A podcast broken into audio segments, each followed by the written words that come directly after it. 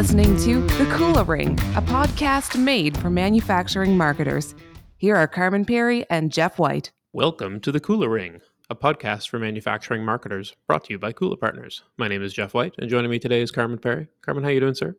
All is well. All is well. And you? I'm doing great, thanks. Nice. And uh, look, uh, uh, today's show is a bit of a unique one. Uh, I, I, think you know we we are always uh, obviously talking about um, uh, uh, marketing and sales and the B2B manufacturing context, but um, we rarely kind of, and that can kind of lead us, I guess, into some different directions. But I think today's episode, we're just going to uh, look a little bit further around the corner than we usually do, I think, and maybe mm. get a little bit more philosophical about where things are heading um, I don't like to say post COVID because then you'll get everybody yelling at you that COVID's never going away and we'll never be post COVID. So I don't, I don't mean to be a pandemic man- minimalist, but I mean more just like as we learn to to live with this and whatever, and as society emerges out of what we've collectively experienced.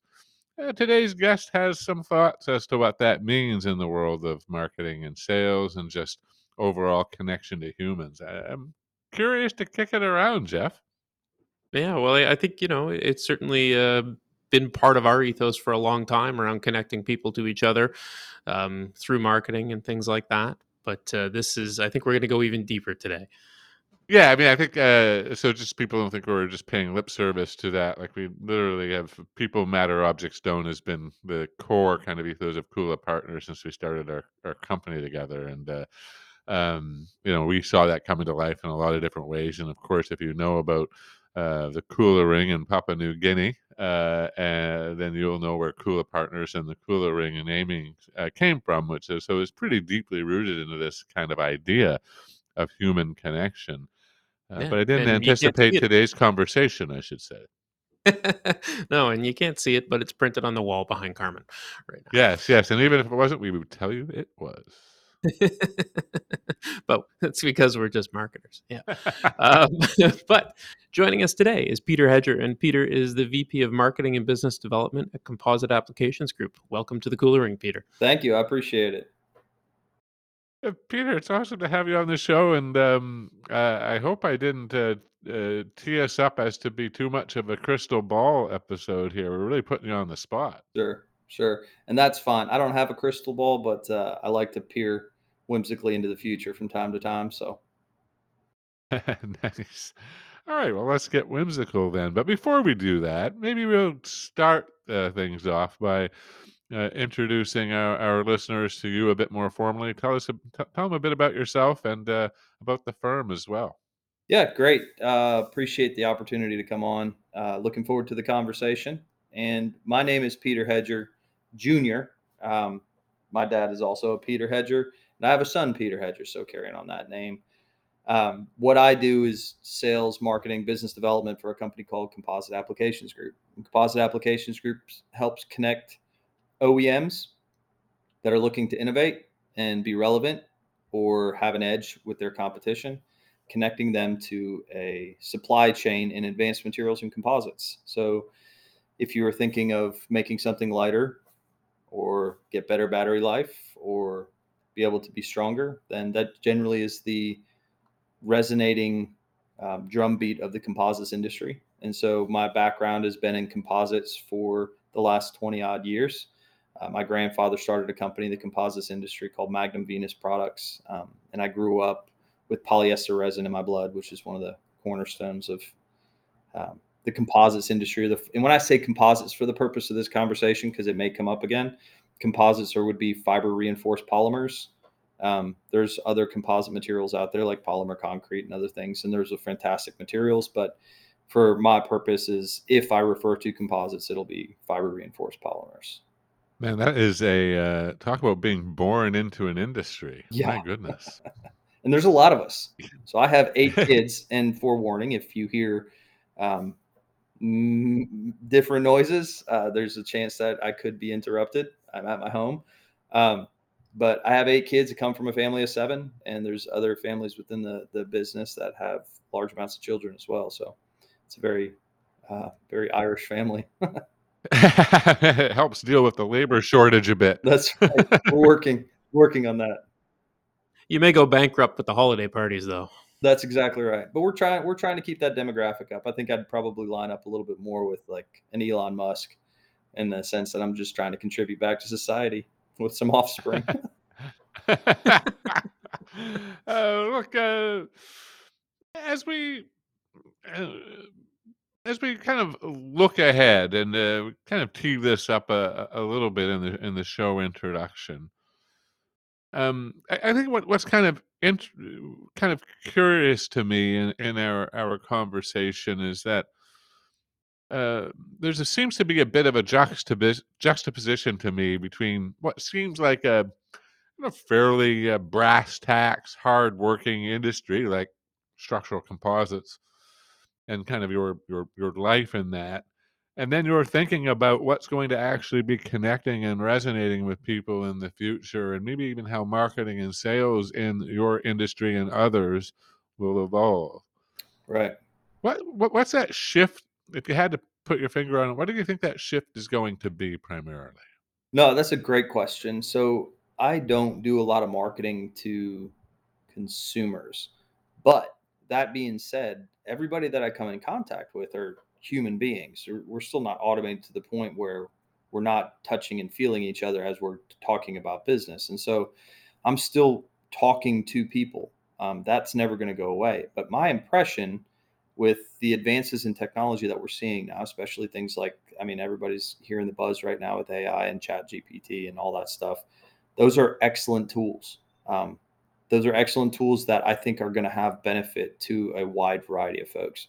But the the implications on the human psyche and humanity in general is that we will see and feel less of each other.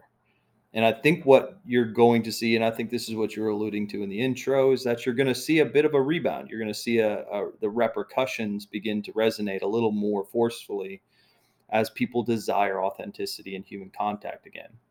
And you're seeing it now a little bit um, with the evolution of social media. We've distanced ourselves and portrayed what we want people to feel and think about us, and less about the authentic person that we are. And you're beginning to see the people that are gaining traction tend to be people that are brash or or harsher um, and that's because we're being desensitized to everybody's everyday life that is being portrayed and so that feeling and the brashness is that they're more real or more authentic when that may or may not actually be the case and so people are going to start questioning more and more and polarizing more and more in the personalities that we see around us, whether it's social media or the news or whatever media consumption that we have. And people are going to desire to actually meet their neighbors again, right? They're going to desire to have that human contact and community and expression that is received and reciprocated by actual people rather than artificial intelligence or talking heads. It, uh, I mean, man, it seems to me like we've been beating this authenticity drum for an awfully long time. I mean, I, I, I don't know. Like, man, if I have much hair left, most of it's gray. And I, I don't think I had much gray hair at all the first time I was sitting in a, a marketing meeting hearing people talking about the desire for brands to be authentic. Mm-hmm. Um, especially in those early days of social media.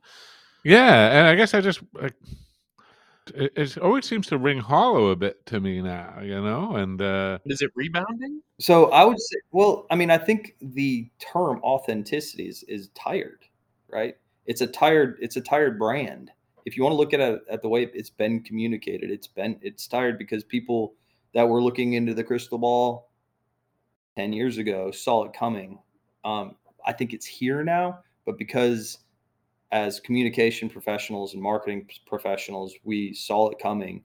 For us, it's very tired. The implications, though, right? The syntax of what authenticity actually means. That is what is more relevant now. So you could call it what you want, but the actual implications of what we saw in the crystal ball five to 10 years ago, or even 15 years ago, when social media became relevant, we're like, this is going to happen.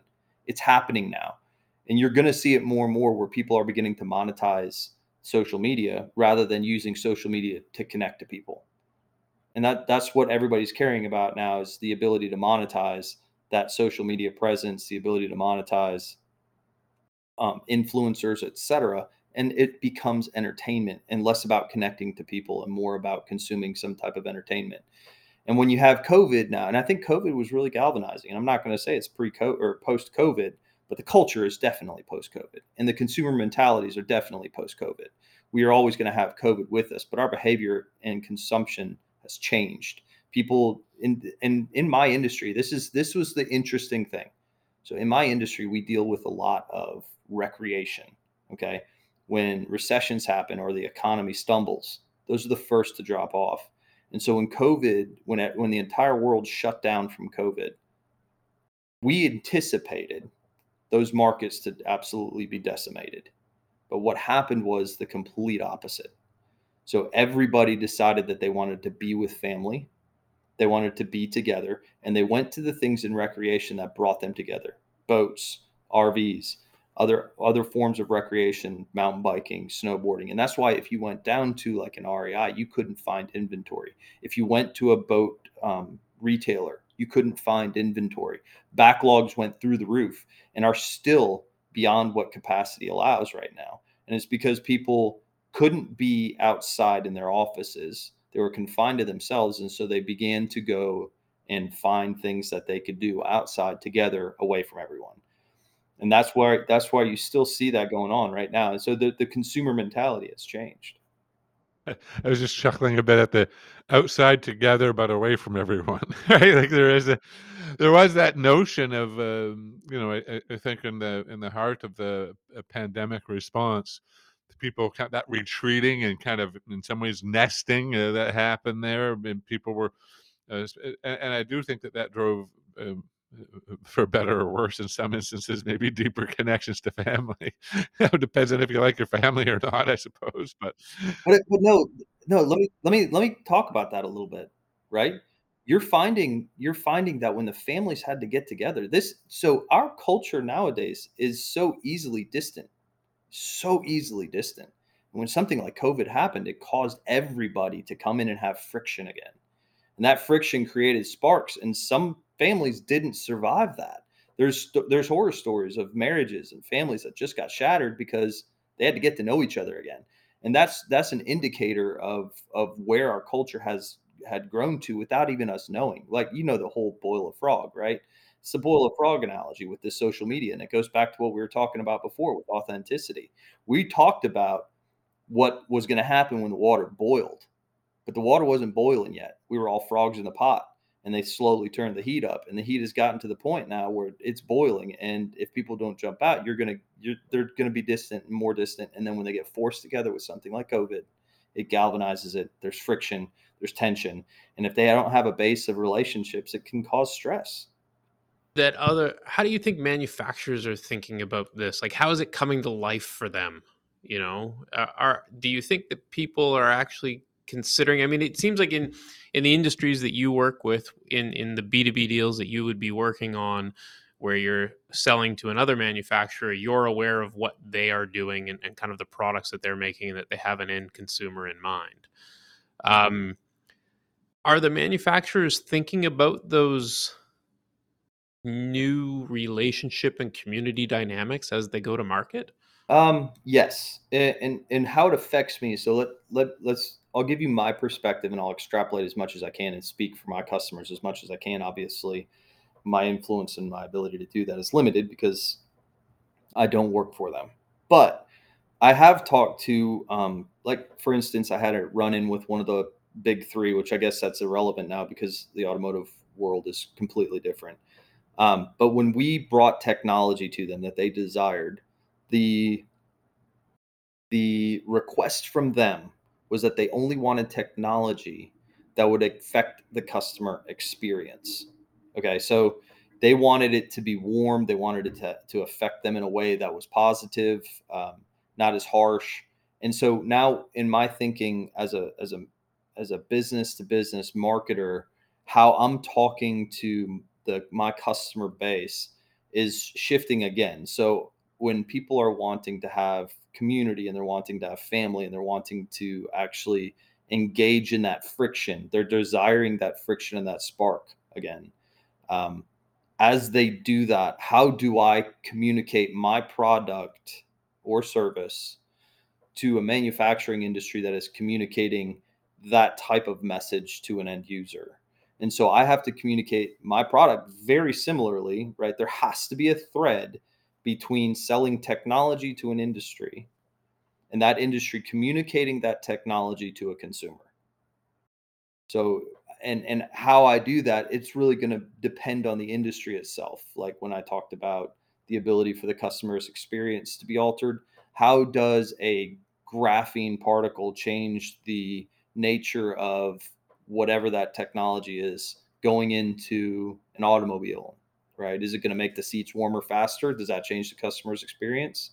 Is it going to increase the pliability or the tactile sensations that they that they receive by touching the leather on their upholstery or those types of things I have to be conscious and aware of and know how to communicate technology's impact on things like that. So I'm making a lot a lot more dot connecting has to happen within my mind with the companies that I represent, the companies that I'm selling to or communicating to. Does that does that make sense? Is that helpful? Yeah, I, I think so. It, it's you know it's interesting to kind of think about it in that context. Like, how does it improve or or alter the experience of the end user? And you got to talk to your customers about how that's going to come to life. Yeah, and it, and it becomes marketers talking to marketers. Like, I need to know, and I'll use the name Mastercraft uh, boats. What is Mastercraft's desire for their customers to feel when they get onto the boat? I need to know that because I have a wide variety of, of products and services that I could represent.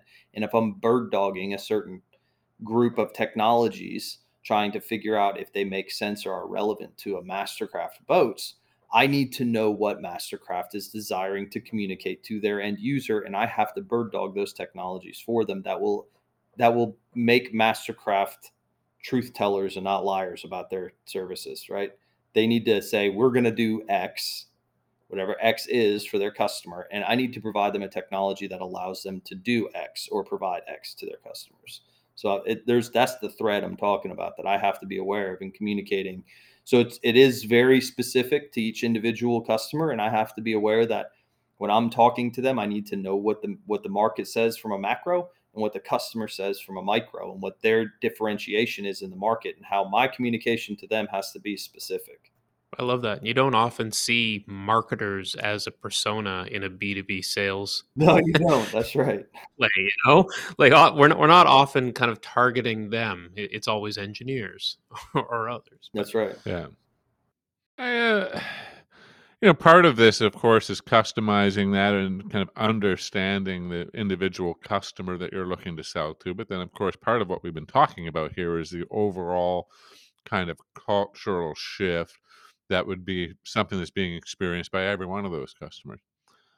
Um, so if we're making some judgments based upon that shift that we see um, you know, there's some pressure for that to be right. I guess I'm curious. Have you thought about what if you're wrong? Like, have you thought about like what if 20 years from now they're actually we're we're we're more siloed, we're more isolated from each other than ever before? I mean, it's a great question.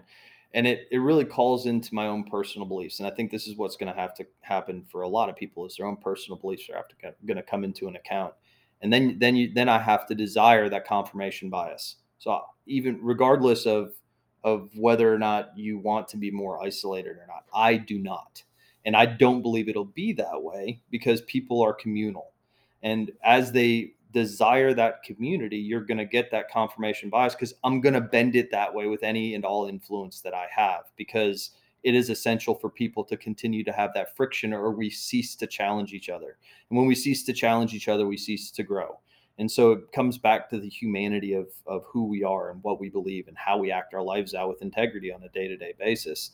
And when I say integrity, it's not just the moral aspect, it's the integrity of being true to yourself with the way that you want to grow, the way that you desire to grow. And that, that can be a moral thing or not. It, it, the integrity extends beyond just morals and ethics and into the day-to-day life. And it's really the integrity of who people are in general that is being called into account nowadays right? It's the integrity of our desires. Do we desire this really? Or do we desire this and this can be x? Do we desire this really or do we desire this because it achieves a persona that we desire for ourselves but not actually something we really and truly desire and I think integrity, boiling it down, it's the integrity of humanity that is being called to account the more we get involved in artificial intelligence because artificial intelligence is a mirror of what we what we're talking about here. And it's is it a mirror of our true selves or a mirror of what we want everybody to see of us, which is what social media has created. So it's the confirmation bias. I think that that I would I would say that I will desire and will influence and will carry forward those desires to be real and authentic. And I think others will do the same.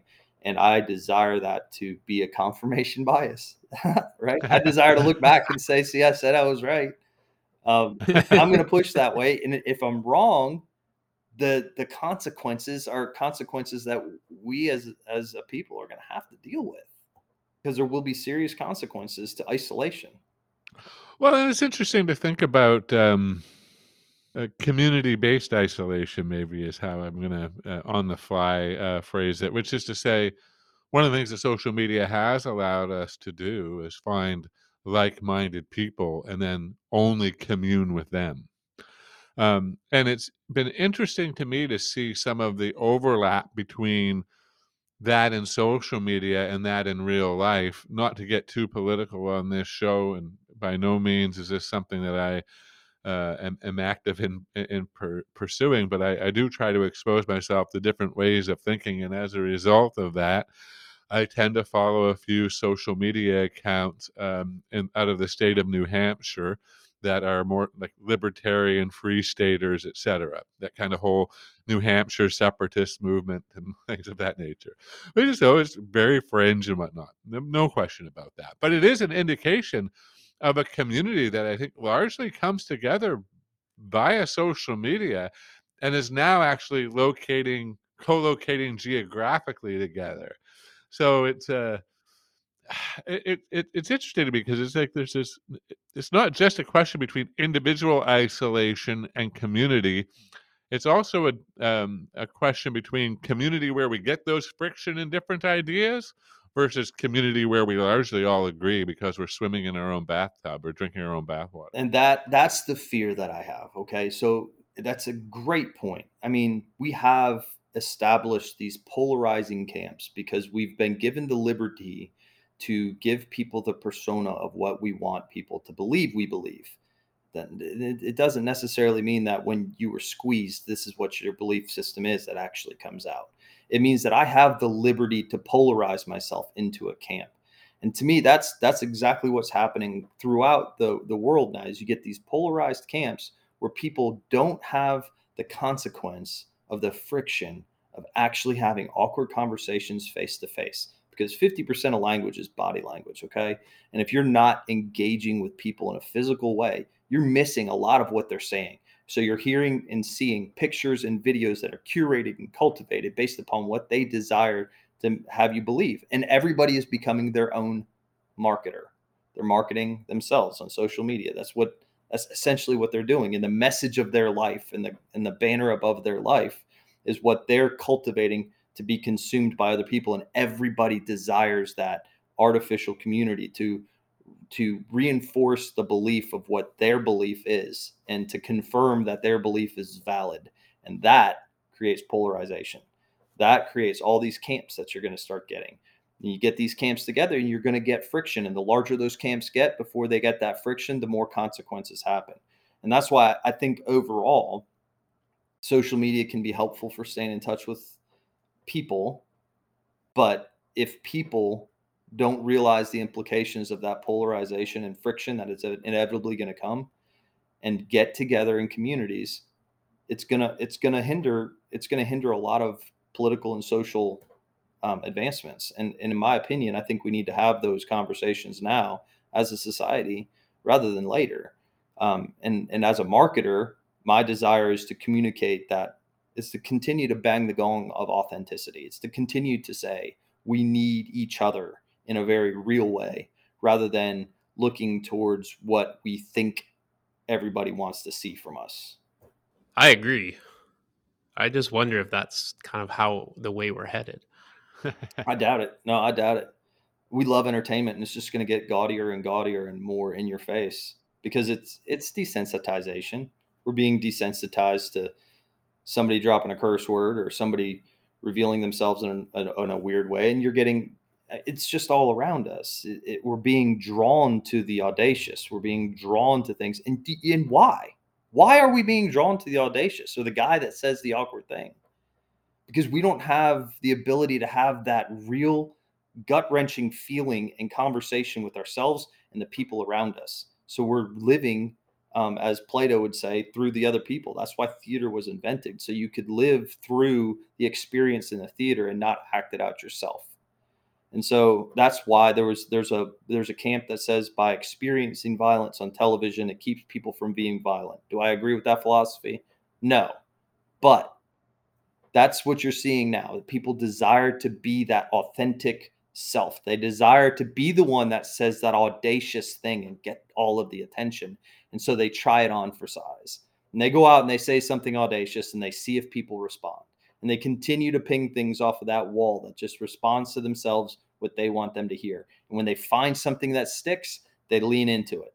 And then they become more and more audacious. And that desensitization is happening throughout social media now. Yeah, I mean, look, uh, we uh, I'm going to sound like an incredibly old man when I say this, but man, I remember uh, growing up in my hometown uh, you go into the barber shop as a young boy, and you basically, I mean, in, in my up up here in, in Canada, in my part of Canada, there really were only two political parties. So basically, a polarized two-party system, much like the U.S., I suppose. uh, and you would go into the barber shop, and of course, there would always be a good, healthy debate going on about something but they had to do it. Uh, they had to look each other in the eye while they were waiting for a haircut and drinking a cup of coffee, right? And they, there was a certain kind of um, civility uh, go along. To, yeah, you got everybody still got along, even though they disagreed, and um, and you can certainly see uh, in, in, a realm of uh, you know look at at political disagreements on Twitter, they did not have that same level of civility uh, because we're not face to face. You're quite right. I think uh, I think it's been a just a fascinating kind of conversation on so many levels, and I'm kind of curious to just begin to imagine how B2B um, manufacturing marketers who you know are often so pushed into thinking about you're selling to engineers this is like you know it's about the facts it's about the you know it's all about being down to, to brass tacks all the time right mm-hmm. um, these four pieces of content to move you through the funnel right and uh, it's going to be interesting to see that attitude come up against this uh, um, this more uh, human if you will kind of consideration?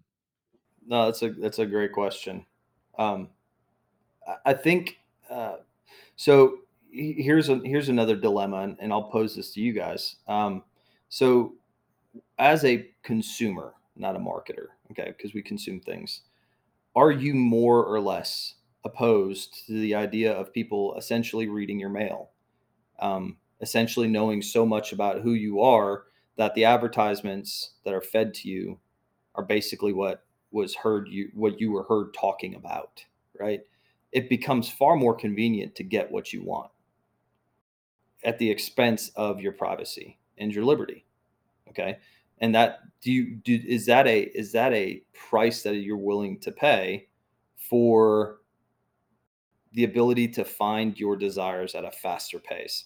Because that's what we're called to do as a marketer, or I'm called to do as a marketer. I'm called to know my customers so well that when they turn their head, there it is that I have what they want. And so I need to know them. And with with with social media and the data that is available to be mined, do you think that it is worth it for you to sacrifice some of your your liberty, some of your choice to be fed what you're being curated to consume? Man, that's an interesting point, especially as you look at the growing pushback towards tracking. Um, Apple, of course, leading a lot of that with their privacy policy and do not track functionality, and then GDPR and cookie compliance for tracking being removed. Like, I, I wonder if part of reaching your desired end state of more and better community is going to be helped along by the changes that are happening in technology right now.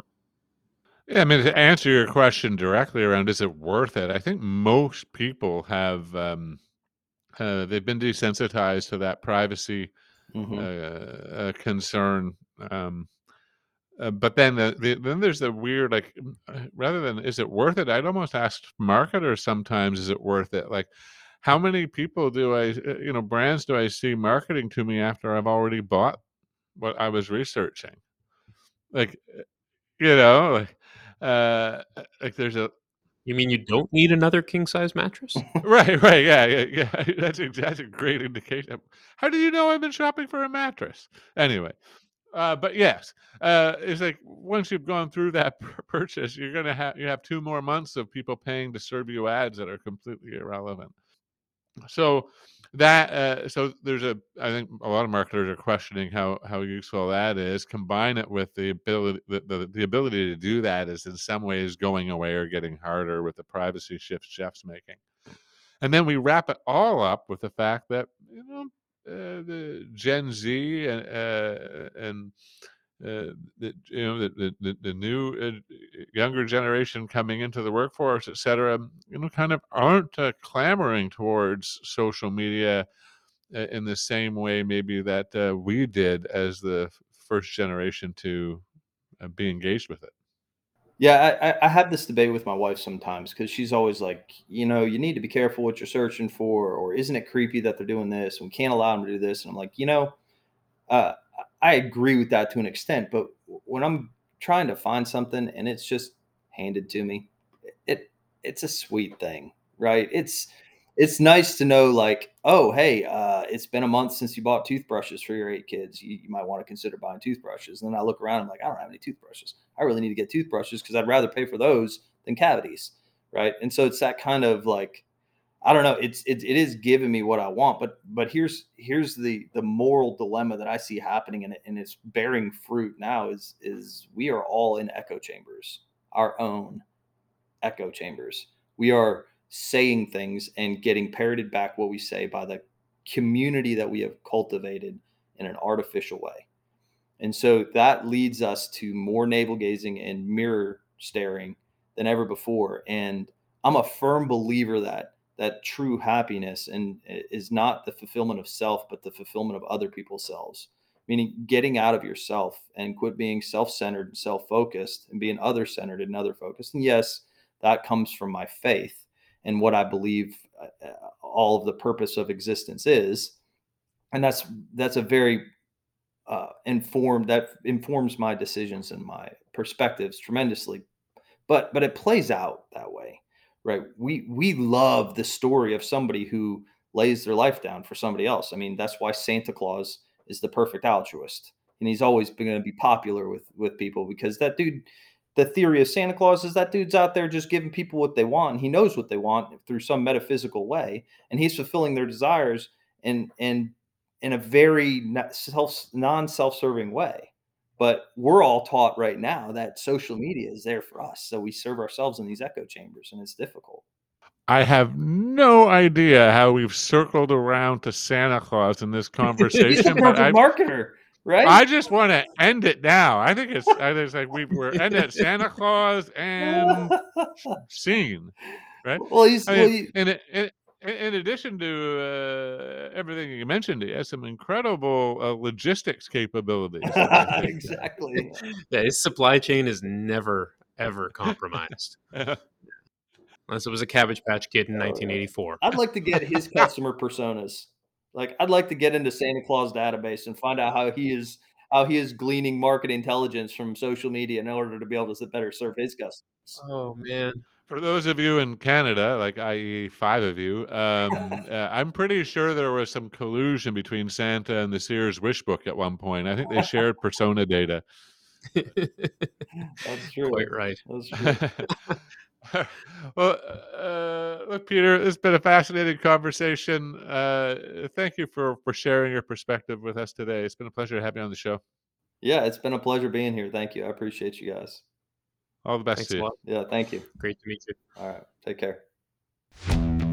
Thanks for listening to The Kula Ring with Carman Pirie and Jeff White. Don't miss a single manufacturing marketing insight. Subscribe now at kulapartners.com slash the Kula Ring. That's K-U-L-A partners.com slash the Kula Ring.